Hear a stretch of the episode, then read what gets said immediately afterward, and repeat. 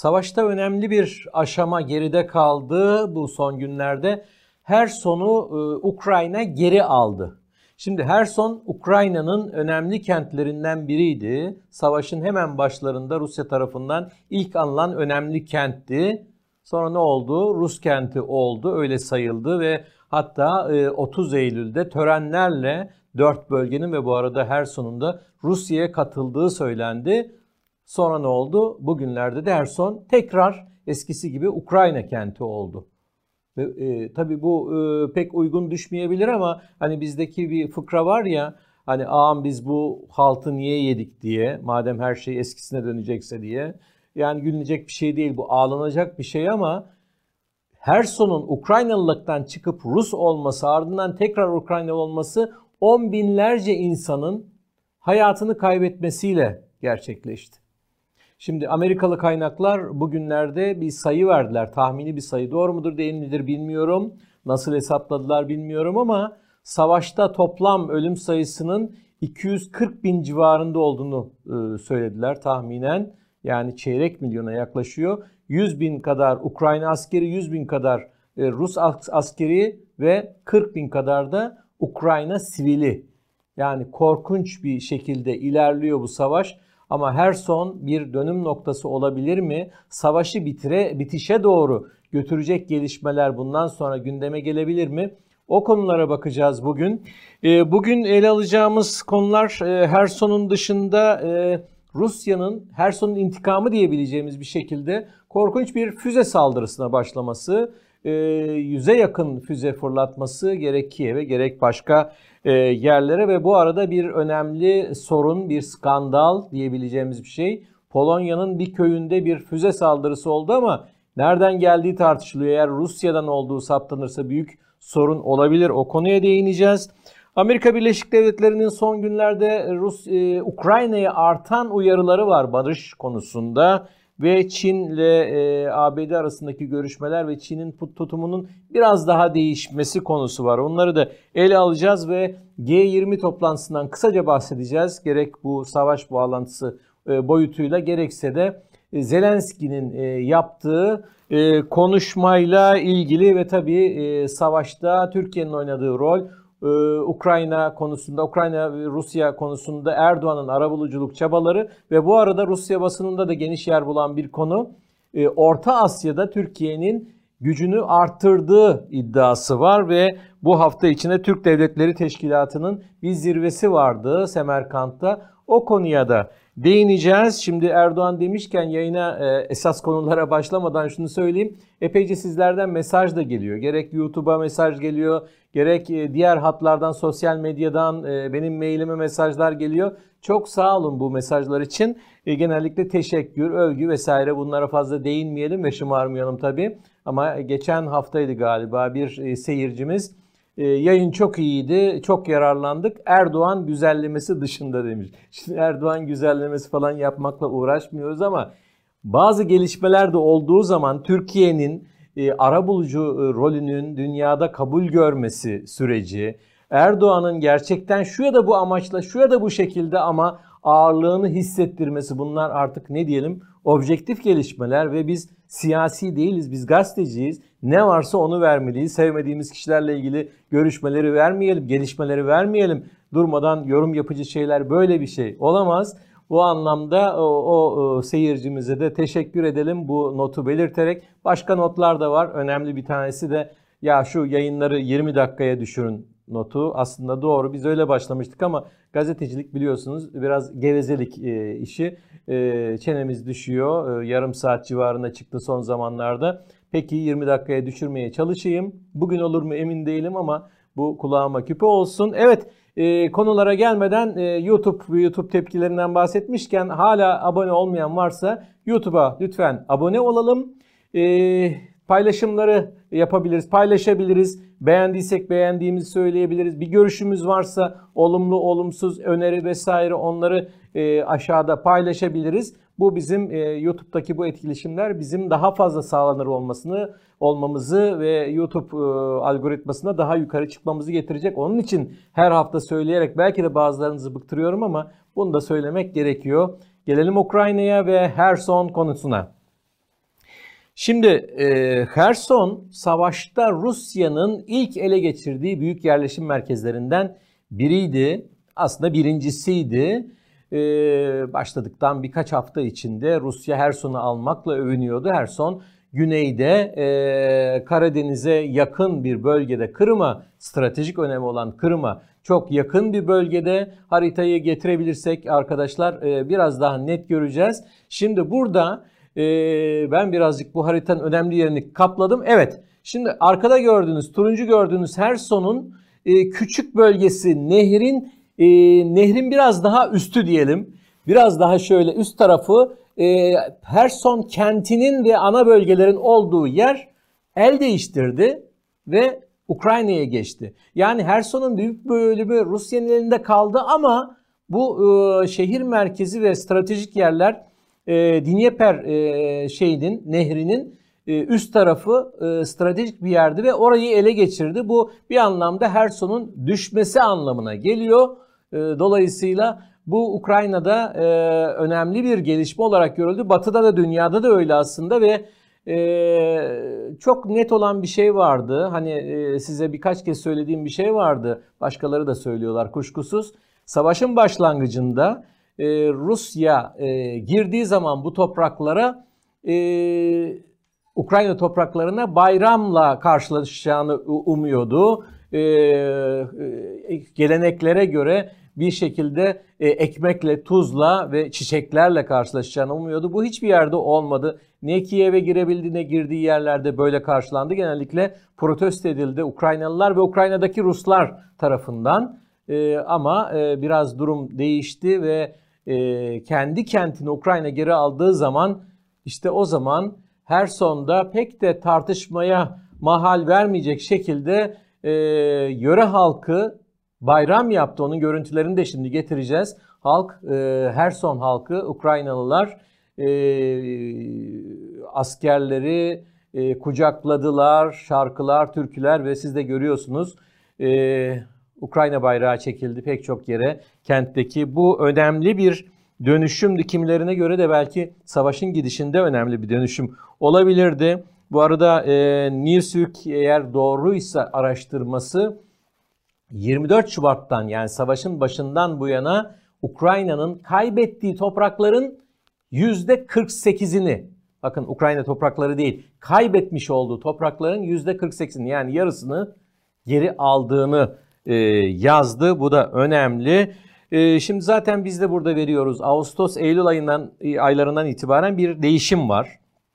Rusya sıkıntı çekmeye başladı ve Ukrayna ilerlemeye başladı. E, şu anda e, kimi askeri uzmanlar bunun Herson'un Rusya'nın üçüncü askeri bozgunu olarak değerlendiriyorlar. Birincisi hani Kiev'e saldırması ve Kiev'den bir şey çıkaramaması.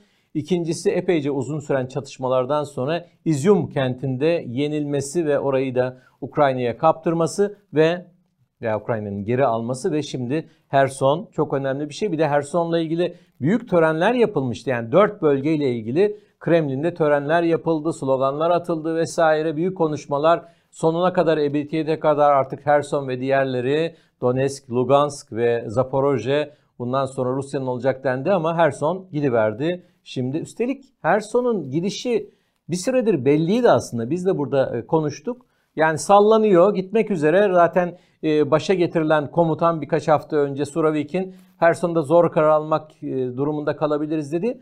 Birkaç hafta geçti. Aklınıza takıldı mı bilmiyorum izleyenler varsa. Ne oluyor? Niye bekliyor Rusya? İşte bununla ilgili ben yorum yapmayayım. O konuda Biden'ın yorumuna herhalde güvenebiliriz. Biden dedi ki seçimlerden sonra Amerikan kısmi seçimlerinden sonra Ruslar bunu bekliyordu dedi. Amerika'daki seçimlerin sonucunu bekliyordu. Çünkü daha önce her sonu terk etselerdi bu bize yarayacak, cumhuriyetçilere yarayacak diye korkuyordu Ruslar dedi ki.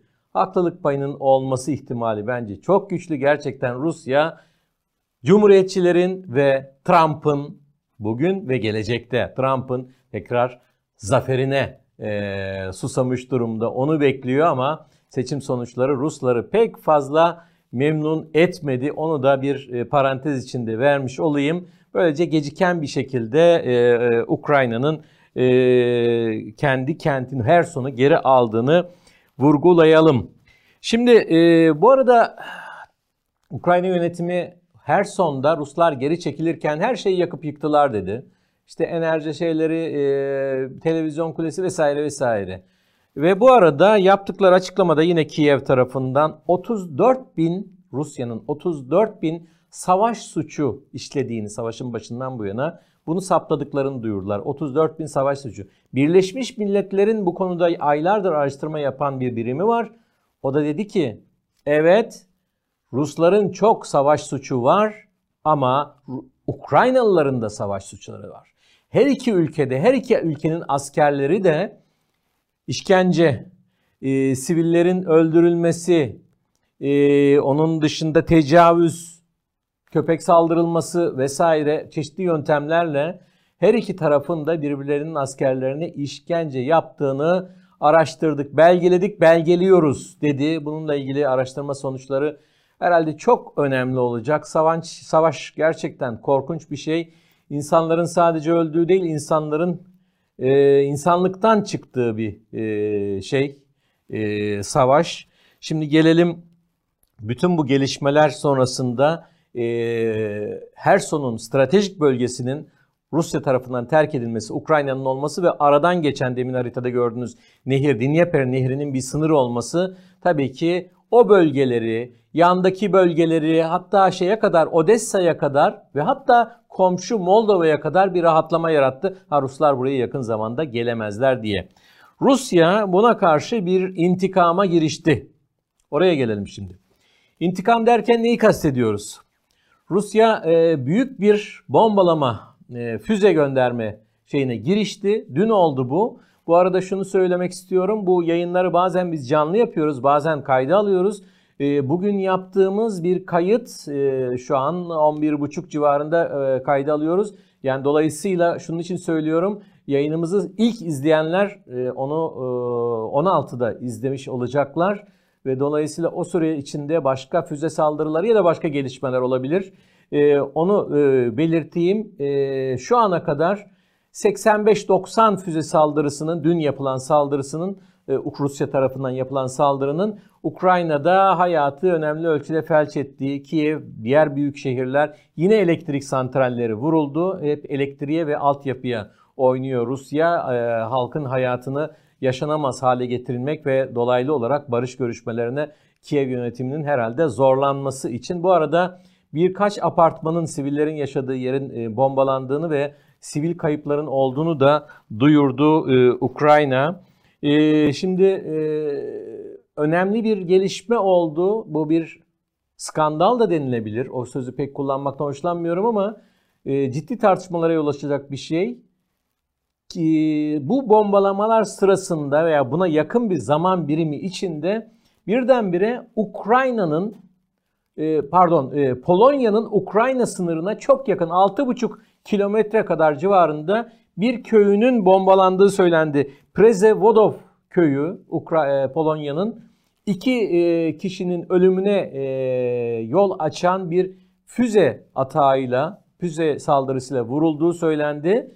Bu füze kim? İlk akla gelen kimin? İlk akla gelen Rusya olabilir diye. Zaten hem e, Polonya e, içinde bu tür çağrılar yapıldı hem her durumda Rusya karşıtı açıklamalar yapmak için neredeyse bahane arayan, her zaman en ateşli Rusya karşıtlığı yapan Baltık ülkeleri ki eskiden Sovyetlerin parçasıydı belki onların izleri var. Oralardan sert açıklamalar ve tabii ki Kiev'den, Zelenski yönetiminden sert açıklamalar geldi. Yani niye geldi e, tahmin edebiliyorsunuz.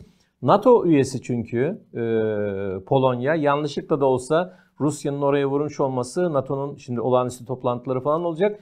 E, bu konuda ne önlem olabilir? Rusya'ya karşı sert önlem alabilir mi vesaire konulara ama ilginç bir açıklama geldi. Üst düzeyde Amerika Birleşik Devletleri'nden yani NATO'nun patronundan, Batı'nın patronundan Biden dedi ki ya yok bunun bunun Rus füzesi olduğu falan belli değil. Araştıracağız biz bunu. Ama bence dedi bu uzak ihtimal. Bu da ilginç. Bakalım o füzenin şeyi e, sahibi kim? Nereden nasıl bir provokasyon mu var? Yanlışlık mı var? Bunu herhalde önümüzdeki zaman içinde e, öğreneceğiz. E, bu Ukrayna'nın e, içinde gerçekleştirilen ve hatta Ukrayna yakınlarında olup biten şeyler e, ve Rusya'nın intikamı ile ilgili söylemek istediğim şeylerdi. Şimdi Amerika Birleşik Devletleri e, Kiev yönetimine sinyaller gönderiyor, uyarılar gönderiyor. Gelelim bu konuya. Amerika Birleşik Devletleri daha önce de dediğimiz gibi e, çeşitli görüşmelerde kibarca da olsa belki biraz dozunu yükselterek Zelenski yönetimine mesajlar veriyor. Geçen hafta Sullivan vardı, ulusal güvenlik danışmanı Kiev'de Zelenski ile görüştü. O ve başka görüşmeler de oldu. Ankara'da bir görüşme oldu, geleceğim şimdi. Amerika'nın verdiği mesaj kısaca şu. Ya sonuçta bir barış anlaşması olacak. Buna kendinizi hazırlayın artık ve gerçekçi olun. Bu haftanın şeyi bu. Gerçekçi olun, realist olun ee, ve e, barışa kendinizi hazırlayın. Bu ne demek? Yani şimdi e, Zelenski'nin hala vazgeçmediği Putin olursa asla anlaşma olmaz, görüşmem vesaire bu tür şeyleri var. Bir de Kırım yani Kırım, e, Kırım da Ukrayna'nın önemli bir sorunu. 2014'te Rusya orayı da işgal etmişti ama aradan 8 yıl geçtiği için Batı da biraz bunu benimsemiş görünüyor. Kırım'ı kimse tanımamış olsa da bu konuyu da karıştırmayın. Bugünün şartlarında oturalım e, barış masasına diyor. Amerika Birleşik Devletleri de aslında başka pek çok ülkede, Çin'de, Türkiye'de vesaire bu konuda e, gerek Sullivan'ın mesajı gerek başka temaslarda Ukrayna yönetimi uyarılıyor. Tabii Ankara'da bir görüşme yapılması önemli. Yine güzelleme falan demeyin. Bu Ankara'nın tabii ki bir başarısı. İki tarafı yani iki taraf derken ABD'nin ve Rusya'nın haber almasının e, şeylerin e, liderlerini, yöneticilerini Ankara'da buluşturmak bu önemsenmeyecek bir konu değil. Türkiye'nin tahıl gibi başka konularda olduğu gibi önemli bir çabası oldu bu da. Ve e, buraya e, Rusya'nın e, dış istihbaratının başındaki Sergey Narishkin geldi. E, Amerika Birleşik Devletleri'nden de e, William Burns geldi CIA'nin başındaki ve Ankara'da bir sürü şey görüştüler. Tabii ki haber alma şefleri görüşüyorsa bunun gündeminden bizim haberimiz olması da kolay olmaz. Biz tahmini olarak konuşuyoruz. Sızan birkaç şeye göre konuşuyoruz. Ee, nükleer konu en çok üzerinde durulan şey. Nükleer silahın olmaması konusunda tarafların görüştüğü, Amerikalı tarafın böyle bir mesaj verdiği falan. Bu e, tahmin edilmesi de zor değil. Ama onun dışında e, şöyle bir dedikodu var. E, haberlere de pek yansımayan, e, ben de birkaç kaynaktan bunu gördüm. Kanıtlanabilir bir şey değil ama bazen söylentileri de burada veriyorum. Çünkü savaş e, ve propaganda mekanizmasının egemen olması gerçekleri de bazı haberleri de öldürüyor. Onun için bazen söylentiler de bir fikir verebiliyor. Ondan dolayı bu programda zaman zaman bunu da veriyorum. Söylenti şu. Herhalde Amerika tarafınca olsa gerek bir e, barış planı tartışılıyor. Rusya'ya iletilmiş durumda. Bu barış planının maddelerini falan bilmiyoruz e, ama ana hatları olarak söylenen şeyler şu. Rusya çekilsin ve e, savaş e, başlangıcından önceki sınırlara dönsün. Yani şu dört bölgeyi rahat bıraksın. Zaten elinde şu anda 3,5-3 bölge var diyelim ki onları da tam olarak elinde tutamayız. Zaporojye'nin ve Donetsk'in de epeyce bir bölümü şu anda Rusya'nın değil ama her neyse buralardan çıksın, Rusya askerlerini geri çeksin. Kırım ne olacak? Bu anlaşmaya göre Kırım konusunda şu anda bir şey yapmayalım.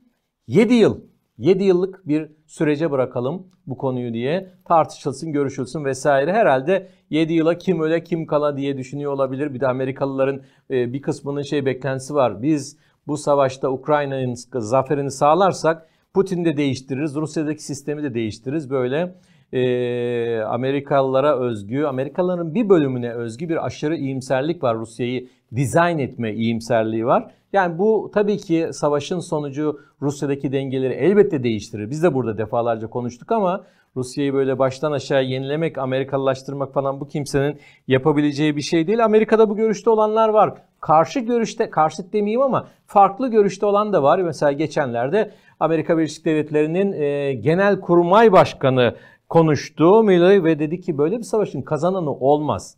Yani şundan dolayı bunu vurguluyorum. Savaşta Ukrayna kesin zafer elde etmelidir, Rusya'yı ezmelidir diyenler var. Bir de uygun bir şekilde bu savaşı bitirmeli bitirmeliyiz diyenler var. Tabii ki günün gerçeklerine uygun ve bu gerçekler biliyor musunuz her zaman adaletli olmaz. Savaşların bitirişte her zaman adaletli olmaz ama insan kaybını sınırladığı için önemli olur, yararlı olur ama sonunda çıkan tabloda adaletsizlikler olabilir. Bu anlamda e, bu söylentileri de buradan aktarmış olayım. Bunların tabii ki Ukrayna'yı etkilememesi mümkün değil ama Ukrayna şu aşamada söylemini en azından değiştirmedi. Söylemini değiştirmedi. Bu ara Amerikan planıyla ilgili çok önemli bir cümleyi unuttum. Eklemem lazım hemen.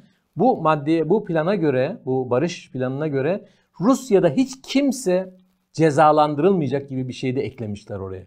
Yani Rusların yönetimin ve işte savunma, haber vesaire kim var ise rahatlatılması için ya bakın barış olursa kimse sizden hesap sormayacak ha. Kimse sizi Lahey Mahkemesi'ne göndermeyecek mesajını vermek için bunu da eklemişler. Bu konuda böyle şimdi kısaca Çin konusuna da değinelim sonra son bölümümüze doğru ilerleyeceğiz. Çin derken daha önce de birkaç defa verdik. Çin ilginç bir tutum sergiliyor. Rusya'nın yanında gibi ama değil.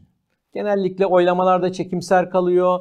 Rusya ile ilişkileri, işbirliğini savunuyor ama savaşı da hiçbir zaman savunmuyor. Özellikle nükleer konusunda, nükleer bomba kullanılması konusunda Rusya'nın defalarca yaptığı tehdide tepki gösterdi. O tepkinin dozu artıyor. Bugünlerde yine oldu ve belki de bunun da etkisiyle başka faktörler de olabilir Amerika vesaire ama bunun da etkisiyle Çin'in de e, şeyinin etkisiyle artık nükleer tehdidi son zamanlarda duymuyoruz. E, bugünlerde işte G20 az sonra biraz daha değineceğiz. Orada Biden'la e, Çin yöneticisi Xi bir araya geldi ve bu Xi Jinping ve Biden görüşmesinde en başta savaşın gidişinde bir kere nükleerin gündemden çıkarılması, söyleminin de gündeminden çıkarılması gerekir. Savaşın bitirilmesi için çok şey yapılması gerekir dendi. İyi bir pozitif, e, temkinli pozitif demiş bir yayın. E, temkinli bir pozitif havada geçtiği söyleniyor. Çünkü taraflar böyle konularda bir arada olsalar da birbirlerini eleştirmişlerdi. Örneğin Biden şey demiş orada demiş değilmişli diyorum ama bu e, yazılan bir şey belgelerde. Yani Rusya'yı yüreklendirmeyin. Ey Çin yüreklendirmeyin fazla ileri gitmesin. Çin'de şey demiş. Ya siz de e, bu yaptırım konusunda hata yapıyorsunuz. Bu yaptırım iş değil, yanlış bir şey ve sivilleri daha çok e, rahatsız eden, en, yani e, onların sorunlarını çoğaltan vesaire. Ya bunlara değiniyorlar ama sonuçta bu iki ülkenin lideri de çıkarlarını düşünüyor. Kendi çıkarlarını, ülkesinin çıkarlarını, çıkarlar en başta da ekonomik çıkarlar. Çin'le Amerika Birleşik Devletleri arasında çok güçlü bir ticari bağ var. Bunu öyle sorunlara feda etmek istemiyorlar. Evet arada bir rekabet var. Belki düşmanlık sınırına giden bir rekabet var ama günü gelecek diye belki ileriye bırakıyorlar. Şu anda çıkarlarını yıpratmak istemiyorlar ve Rusya'ya buradan mesajlar da gitti. Bu anlamda Çin'in e, şeyinin e, tavrının Rusya'ya biraz daha eleştirel değiştiğini tahmin ediyorum ben ama çok köklü radikal bir değişiklik yok. Bunun da e, kanıtı hemen bu hafta içinde geldi. Bugünlerde geldi. Birleşmiş Milletler'de bir oylama yapıldı. Onu da ekleyeyim bu bölümde.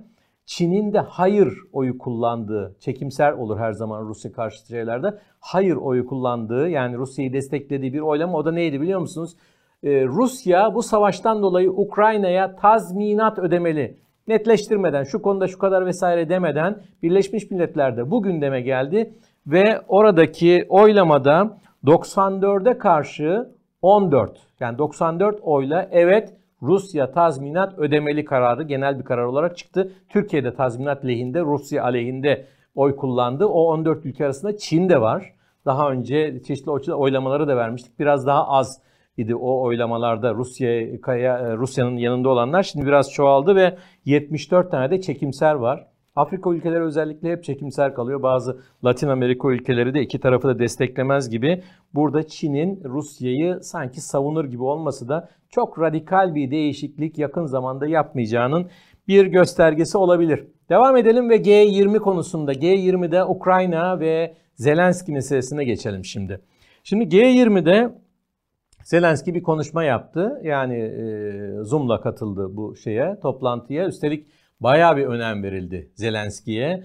Yani şöyle söyleyeyim, e, herkese orada 3 e, dakika konuşma hakkı veriyorlar. Zelenski 20 dakika konuşuyor. Rusya bunu protesto ediyor. Tepki gösteriyor. Bu arada Rusya hani diyorduk ya geçen haftaya kadar Putin gidecek mi gitmeyecek mi gitmeyecek gibi ve gerçekten de gitmedi. E, onun yerine Lavrov gitti. Lavrov'la da ilgili bir sürü söylentiler çıktı. Orada fenalaşmış vesaire. Hayır dediler Ruslar. Her neyse hayır dedilerse öyle biz de bırakalım. Lavrov konuştu ve biraz erken ayrıldığı tepkilerle karşılaştı falan gibi iddialar var ama onların da doğruluğunu net söyleyemeyiz. Ama e, zaten bu konudaki savaşla ilgili dengede kimisine göre yarıdan biraz fazlası Ukrayna'nın yanında G20'de kimilerine göre de yarı falan gibi. Çünkü orada gelişmiş G7 ülkeleri ayrı, G20 ayrı. Onlar da var. G7 ile orada ama onun dışında orada ne bileyim Arjantin var, Brezilya var, Meksika, Güney Afrika, Suudi Arabistan vesaire. Orada biraz daha temkinli duranlar da var. İşte o ortamda Zelenski bir konuşma yaptı ve artık barışın zamanı geldi dedi ama o 10 e, madde ver, verirken e, öne sürdüğü şeyler bayağı iddialı hala. İşte e, Rusya'nın e, Ukrayna'nın e, toprak bütünlüğü en başta yani o bölgelerden çekilsin diyor. Toprak bütünlüğü, enerji güvenliği, tahıl konusundaki e, güvenliği, e, onun dışında e, esir değişimi, esir değişiminin sağlanması, nükleer konunun kapatılması vesaire gibi 10 maddelik bir liste sıraladı ve konuşmasında birkaç kez altını çizerek e, G19'a hitap ediyorum dedi. Yani yani burada olmasına rağmen Rusya'ya hitap etmek istemiyorum. Diğer 19'a hitap ediyorum dedi. Bu arada e, 19 benim aklıma şunu da getirdi. Bu G20 demin saydım bir takım üyelerini. Orada bir de AB var ama AB AB olarak tek bir şeyde kalemde geçiyor. Temsilcilik olarak var. Böyle bir şey oldu. Yani henüz çok da yumuşamış değil Zelenski. Bu arada Lavrov'un e, tepkisini ve erken ayrıldığını da söyledik. Orada e, şu şeyler de geldi Rusya'da gündeme. Ya niye e, Putin tamam kendi gitmedi anlaşılır ama niye Lavrov'u gönderdi? Onun yerine örneğin ülkenin yasa olarak iki numarası olan Mishustin başbakan gitseydi o zaman biraz daha başbakan e, Batılılarla görüşebilirdi falan. Çünkü başbakanın öyle savaş yanlısı falan öyle bir keskin bir açıklaması da yok. Zaten savaş kararı alınmadan önce pek bildiği de söylenmiyor ama Son zamanlarda ekonomiyi ve ülke yönetimini iyi götürdüğü için siyaset dışı ekonomi ağırlıkta sosyal konular Mishustin'in biraz güçlendiği e, şeyi var, fikri var. Tabii daha fazla güçlenmesini Putin istemez ki Mishustin'i bir programda burada ele aldık. E, Rusya'nın yeni lider adayları arasında ön sırada onun da adını saymıştık. Evet programın sonuna gelelim ve Erdoğan'ın bir kez daha Ukrayna arabuluculuğu konusunda öne çıkmaya konusuyla öne çıkmaya çalıştığını yaptığı açıklamalar bu hafta içinde biraz daha Rusya'dan yana ta, ta, e, tavır alır birazdan fazla bazen tavır alır gibi ama iki tarafı da birleştirmeye çalıştığı ve bunu batıda iyi pazarlamaya çalıştığı yani işte ben arabulucuyum benden başka da yok işte arabuluculuk vesaire bunlar e, dünya medyasında da Rus medyasında da böyle öne çıktı ama Rus medyasında başka bir şey daha çok öne çıktı. Türkiye diyorlar gerek Rusya'nın önemli yayın organlarından Komersant, Nezavisime ve başka yayın organı Türkiye Orta Asya'da bayağı yol aldı. Yani e, bu hafta içinde yapılan 11 Kasım'da yapılan Türk Devletleri Teşkilatı'nın e, devlet başkanları e, 9. zirvesi Özbekistan'da yapıldı. Semerkant'ta görüntülerini izliyorsunuz. Burada e, Türkiye'nin daha daha fazla e, egemenliği yani egemenliği demeyelim etkisini artırması Orta Asya üzerinde ki Kafkasya'da da e, bunu savunanlar var. Azerbaycan da aynı zamanda var onların üyeleri arasında. Bunun üzerine yazılar epeyce yazı e, yazıldı. Bu arada Azerbaycan demişken diğerlerini de söyleyeyim. Türkiye, Azerbaycan var orada. Kazakistan, e, Kırgızistan, e, Özbekistan var. Türkmenistan hem var hem yok ne anlamda? E, Türkmenistan genellikle e, tarafsız kalmaya çalışıyor yıllardır. Pek çok şeyde gözlemci, burada da gözlemci. İki gözlemciye özellikle dikkat çekmek istiyorum. Bu Türkiye devletler, Türk devletleri her neyse arasında. Biri Macaristan ve Başbakanı Orban.